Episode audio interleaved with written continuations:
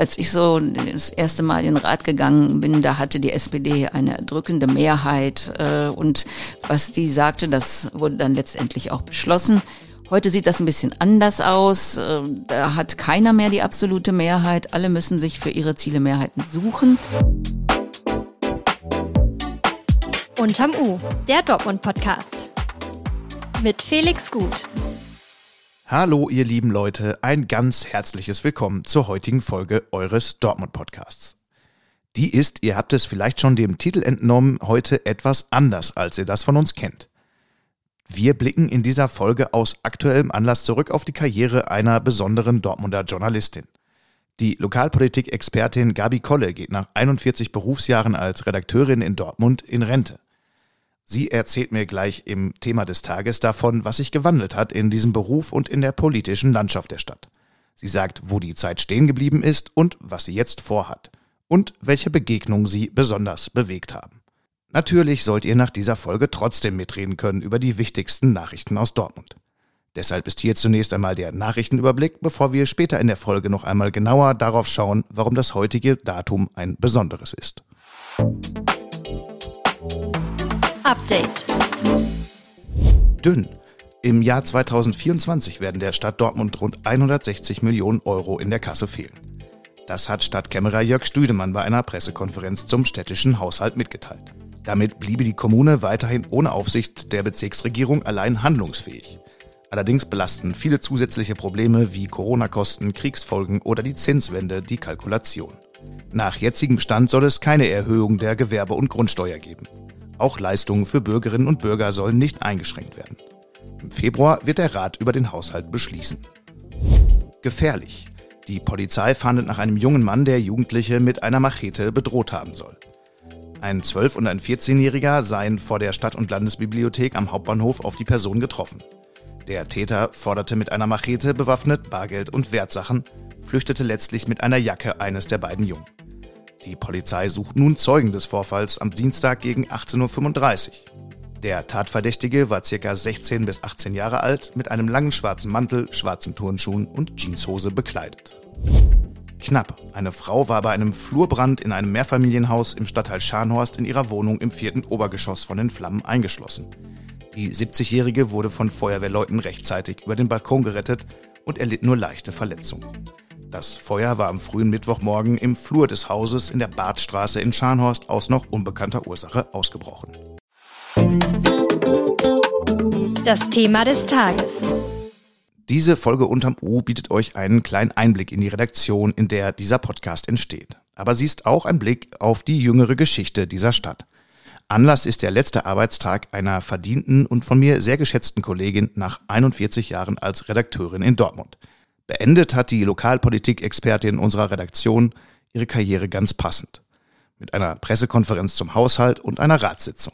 Furchtlos, hartnäckig, aufrichtig. Das sind drei Attribute, die ich nach mehr als zehn gemeinsamen Berufsjahren mit ihr verbinde. Ich persönlich habe viel von ihr gelernt. Zum Beispiel, wie man auch im Gegenwind stehen bleibt, weil das zur Rolle eines Lokaljournalisten oder Lokaljournalistin einfach dazugehört. Wir sprechen jetzt über vier Jahrzehnte Journalismus und Lokalpolitik in Dortmund und blicken auf große Skandale der Vergangenheit zurück. Gabi, mit welchem Gefühl gehst du jetzt in den Ruhestand? Mit einem sehr guten.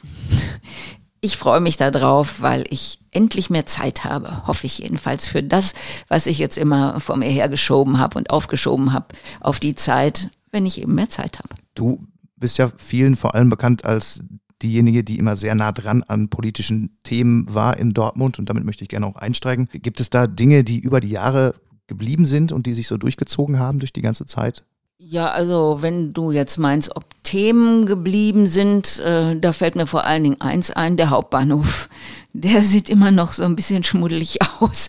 Jetzt mal gut, jetzt tut sich das eine oder andere da, aber schön ist er immer noch nicht und es hat ja so viele Vorschläge dafür gegeben. Und keiner davon ist bisher Wirklichkeit geworden. Also an manchen Stellen ist die Zeit so ein bisschen auch stehen geblieben. Ja, kann man so sagen. Ähm, natürlich, wenn man sich so das Stadtbild in 40 Jahren anguckt, hat sich dann auch wieder viel verändert. Sei es nur die Botter Bibliothek oder das Harenberg City Center, das Hochhaus. Das fällt mir zuerst ein, wenn ich hier so in die Gegend gucke.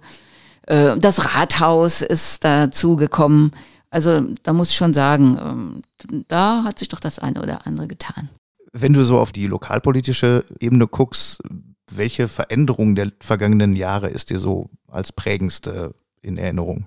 Ja, da würde ich mal sagen, die Mehrheiten im Rat. Als ich so das erste Mal in den Rat gegangen bin, da hatte die SPD eine drückende Mehrheit. Äh, und was die sagte, das wurde dann letztendlich auch beschlossen. Heute sieht das ein bisschen anders aus. Äh, da hat keiner mehr die absolute Mehrheit. Alle müssen sich für ihre Ziele Mehrheiten suchen. Es gibt inzwischen ähm, eine schwarz-grüne oder grün-schwarze, besser gesagt, Projektarbeit. Und äh, die versuchen eben auch ihre Ziele durchzudrücken, sich da Mehrheiten zu holen und da geht die SPD ein bisschen unter. Es gab auch früher noch mehr Persönlichkeiten im Rat. Manches kann auch damit zu tun haben, dass die Leute heute beruflich stärker eingespannt sind, dass sich da nicht mehr so viele finden, die die ganze Arbeit doch noch ein bisschen schneller voranbringen könnten. Wer war denn in all den Jahren die beeindruckendste Persönlichkeit, der du begegnet bist in deiner Arbeit? Also da würde ich gar nicht mal sagen, die beeindruckendste äh, Person. Es gab mehrere beeindruckende Persönlichkeiten. Unter anderem sind es solche, die sich für eine gute Sache wirklich stark gemacht haben. Und da fällt mir zum Beispiel an erster Stelle ein Marianne Großpietsch, die ähm, die Shanti-Lebra-Hilfe ins Leben gerufen hat und mit was für einer Energie und mit was für einem Ehrgeiz und mit wie viel Liebe und Begeisterung sie sich da für die Ärmsten der Armen engagiert, das muss ich sagen, das nötigt einem ganz, ganz viel Respekt ab. Oder sowas ähnliches ähm, war auch Jutta Kahnert, sie ist leider schon verstorben, die sich für den Freundeskreis Cusco engagiert hat. Äh, und äh, dann als dritte Carla Schäfter, die ein Krankenhaus in Afghanistan aufgebaut hat. Also das waren so Leute die, und Persönlichkeiten, die fand ich immer echt beeindruckend. Und das Jüngste war zuletzt bei ähm, unserem Besuch in der Ukraine, in Schitomir, Dortmunds künftiger Partnerstadt in der Ukraine. Da war ich ja mit meiner Kollegin Marie Ahlers der Bürgermeister dort. Da muss ich mal gucken, der hat nicht so einen ganz einfachen Namen, Sergei Suchomlin. Das war wirklich eine sehr beeindruckende Persönlichkeit. Er hatte zum einen ein Gewehr auf dem Schreibtisch, als wir reinkamen, hat er das so weggeräumt, eine ganze Panzersammlung äh, in seinem Büro, so Modellpanzer. Und gleichzeitig hing Gandhi an der Wand. Und äh, er ist auch ein echter Gandhi-Fan. Und dieser Mann, der also wirklich, der könnte auch im Film mitspielen, so durchtrainiert ist und sowas, der hat aber dann auch noch zwei Kinder mit Behinderung adoptiert. Also das, der war der lebende Widerspruch, aber wirkte doch sehr überzeugend mit dem, was er sagte und machte. Welche Begegnungen haben dich sonst noch bewegt? Das waren vor allen Dingen Sachen, ähm, die mit Tod zu tun hatten. Da muss ich sagen, zum Beispiel ziemlich zu Anfang auch gab es eine Mutter, die kämpfte um ihre äh, an Mukoviszidose erkrankte Tochter und hatte immer noch ein bisschen Hoffnung und die Tochter ist dann aber hinterher doch gestorben und ich habe das begleitet und das fand ich äh, schon sehr berührend. Dasselbe gilt für den Besuch ähm, im Hospiz. Da habe ich auch mit einer Frau gesprochen, die den Tod vor Augen erzählt hat. Das war ebenso beeindruckend. Ich habe, das muss so um 2006 herum gewesen sein, mal eine Doppelseite gemacht mit 100-jährigen Frauen waren das damals. Ich hatte damals keinen Mann gefunden, es waren nur Frauen. Und was mich da so beeindruckt hat, ist, die waren so mit ihrem Leben so zufrieden mit sich im Reinen und haben gesagt, ähm, so, ich kann jetzt gehen, äh, ich habe alles erlebt, mehr brauche ich nicht. Die hatten zum Teil ihre eigene Todesanzeige entworfen. Und da habe ich so gedacht, ach, das ist ja echt tröstlich, so lebensmüde im besten Sinne. Äh, wenn mir das auch mal so gehen würde, das wäre schön. Jetzt hast du ja auch durch deine Rolle immer wieder mal Geschichten gemacht, die den Beteiligten nicht ganz so lieb waren, vermutlich. Was waren so die größten Skandale, die dir so einfallen aus den vergangenen Jahren? Ich meine, da muss ich gleich sagen, die habe ich ja nicht jetzt alleine aufgedeckt oder sowas. Da waren ja auch die Kollegen von den anderen Medien dabei. Aber so das Größte, an was ich mich erinnere, was am meisten Aufregung hervorgerufen hat, glaube ich, war diese Koks-Affäre im Rathaus, als eine Stadtmitarbeiterin aus dem OB-Amt äh, sich da bei der Stadtkasse immer mit Bargeldabhebung äh, bedient hat. Da hat keiner so richtig nachgeprüft. Und wie viel sie selbst letztendlich da abgezwackt hat, ob es jetzt 400.000 Euro waren oder 800.000. Also sie hat, glaube ich, 380.000 eingeräumt. Am Ende fehlten 1,1 Millionen. Äh, das war schon recht heftig, würde ich mal sagen. Ich glaube, das hat auch mit letztendlich dazu geführt, wenn ich mich recht erinnere, dass der damalige Oberbürgermeister Dr. Gerd Langemeyer nicht nochmal für eine nächste Kandidatur angetreten ist. Und ähm, klar, kamen natürlich über die Jahre viele, viele Geschichten nochmal zusammen. Ja, ja, da gab es dann noch äh, einen Skandal in der Bezirksverwaltungsstelle in Hombruch. Da hat zwischen 2008 und 2012 eine Stadtmitarbeiterin ebenfalls Geld veruntreut. Die war die Hauptkassiererin da und unter der Bezirksverwaltungsstelle in Hombruch, wer sich da auskennt, ist die Sparkasse. Und sie war dazu für zuständig, nach unten zu gehen und das Geld einzuzahlen. Äh, sie hat da wohl alles Mögliche in die Bücher eingetragen, aber das Geld nicht eingezahlt. Und so waren dann am Ende auch mindestens 380.000 Euro, die der Stadt so verloren gegangen sind. An welche Geschichte denkst du denn besonders gerne zurück, weil sie vielleicht auch ein schönes Ereignis war? Ja, also ich würde gar nicht mal sagen, dass es so eine bestimmte Geschichte war, aber wo ich viel Freude dran hatte, das waren die äh, sogenannten Lach- und Sachgeschichten. Da konnte ich so ein bisschen malen und so ein paar Dinge aus dem Rathaus äh, aufs Korn nehmen. Und äh, das hat auch eine ganz nette Resonanz gegeben und das war für mich äh, ganz schön, das zu machen. Kannst du dich denn an deinen ersten Tag als Redakteurin noch erinnern? Ja, da kann ich mich noch ganz gut dran erinnern. Ich war aufgeregt und ich war total schüchtern. Und ich bin da zu unserem Chefredakteur, wir hatten damals auch zwei, also zu dem einen, der für die Volontäre zuständig war, bin ich da hingekommen und er hat mich durch das Haus geführt. Und ich fand das alles total aufregend. Und danach bin ich dann in die Stadtteilredaktion in Brakel gefahren, wo ich die ersten drei Monate meines Volontariats absolvieren musste, durfte. Ich glaube, viele Hörerinnen und Hörer können sich gar nicht unbedingt vorstellen, wie damals so der Alltag in so einer Zeitungsredaktion aussah und er ist auch nicht mit dem heute vergleichbar. Beschreib doch vielleicht mal kurz, wie so eine Redaktion damals ablief und aussah. Wir waren in Brakel in einem Gebäude unterm Dach am Hellweg und da standen alte mechanische Schreibmaschinen und ich musste auch noch, ich meine, zu Hause hatte ich schon eine elektrische gehabt, aber da musste ich noch auf so einer alten mechanischen Schreibmaschine rumkloppen und wir hatten auch kein Tippex oder sowas, das wurde dann einfach durchgeixt oder durchgestrichen, wenn man äh, was falsch gemacht hatte. Man musste sich ein bisschen mehr konzentrieren, damit na, hinterher nicht auf dem Blatt lauter durchgestrichenes war. Heute ist das ja einfach mit dem Löschen. Also das war ganz anders. Diese unsere Zettel dann, die gingen in, die wurden dann abgeholt vom Taxi und in ähm, in die Stadt gefahren, hier in das Haupthaus äh, und dann wurde das gesetzt und hinterher schließlich gedruckt.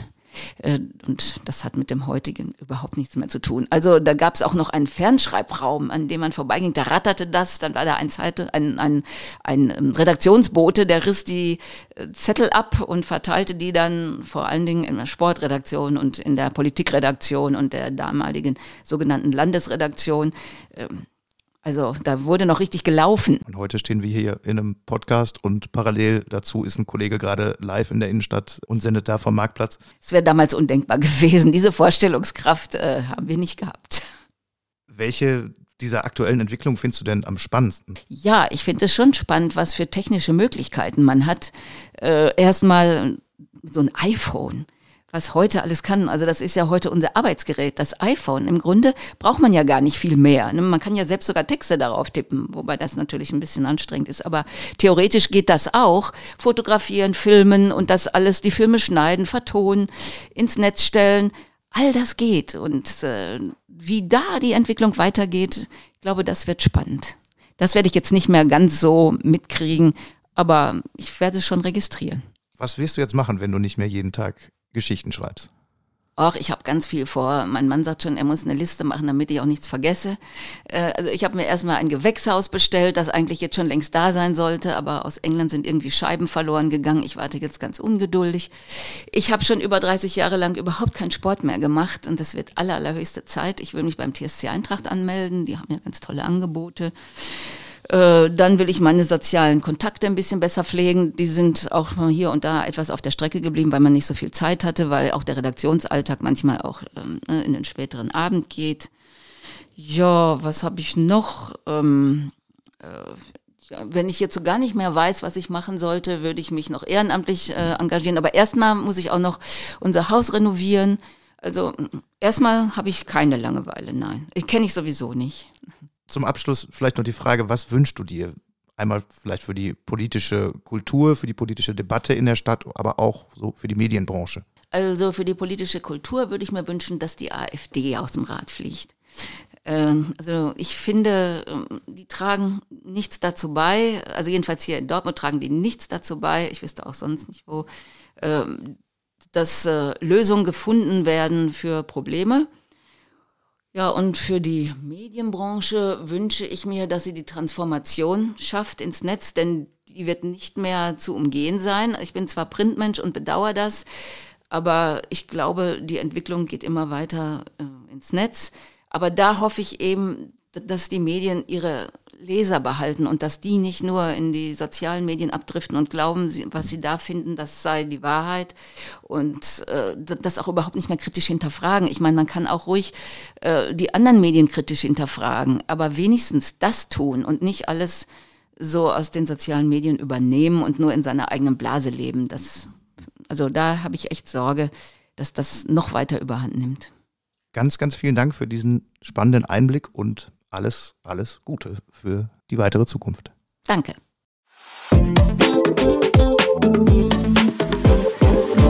Die Pogrome am 9. November im Jahr 1938 waren der Auftakt zur systematischen Verfolgung von Jüdinnen und Juden in Deutschland. In der Nacht vom 9. auf den 10. November kam es auch in Dortmund zu gewaltsamen Übergriffen. Es wurden Geschäfte und Wohnungen geplündert und zerstört. Die Dortmunder Synagogen wurden in Brand gesetzt. Das liegt jetzt genau 85 Jahre zurück, doch Antisemitismus ist weiterhin ein zentrales Problem in unserer Gesellschaft. Das zeigen die jüngsten Entwicklungen nach dem Terrorangriff der Hamas auf Israel am 7. Oktober. Mit zahlreichen Veranstaltungen soll heute in Dortmund der Opfer des Nationalsozialismus gedacht und ein Zeichen gegen Antisemitismus gesetzt werden. Ab 14 Uhr gibt es eine Gedenkstunde am Mahnmal für die ehemalige Synagoge im Stadtteil Dorstfeld. Die Jugendorganisationen von SPD, CDU, Grünen, FDP und Linken wollen sich bei einer Demonstration auf dem Friedensplatz ab 18.30 Uhr mit jüdischen Menschen in Israel und Deutschland solidarisch zeigen. In der Petrikirche in der Innenstadt gibt es am Abend einen ökumenischen Gedenkgottesdienst, an dem auch Dortmunder Schülerinnen und Schüler beteiligt sind. Angesichts der wiederholten Demonstrationen zum Israel-Palästina-Konflikt in Dortmund gab es zuletzt einen gemeinsamen Aufruf der jüdischen Gemeinde, des Rates der muslimischen Gemeinden in Dortmund sowie der evangelischen und katholischen Kirche gemeinsam mit Oberbürgermeister Thomas Westphal. Hierin wurden das Miteinander, aber auch die Solidarität mit Israel betont. Ich danke euch sehr für die Aufmerksamkeit. Wenn ihr diese Folge eingeschaltet habt, zeigt das, dass ihr euch für Hintergründe zu Journalismus in Dortmund interessiert. Und das freut mich natürlich außerordentlich. Weitere Hintergründe zu den Nachrichten der Sendung findet ihr in den Show Notes. Kommentiert gern die aktuelle Folge auf eurem Lieblingsportal und abonniert diesen Podcast. Ich freue mich, wenn ihr morgen wieder dabei seid. Macht es euch angenehm und alles Gute.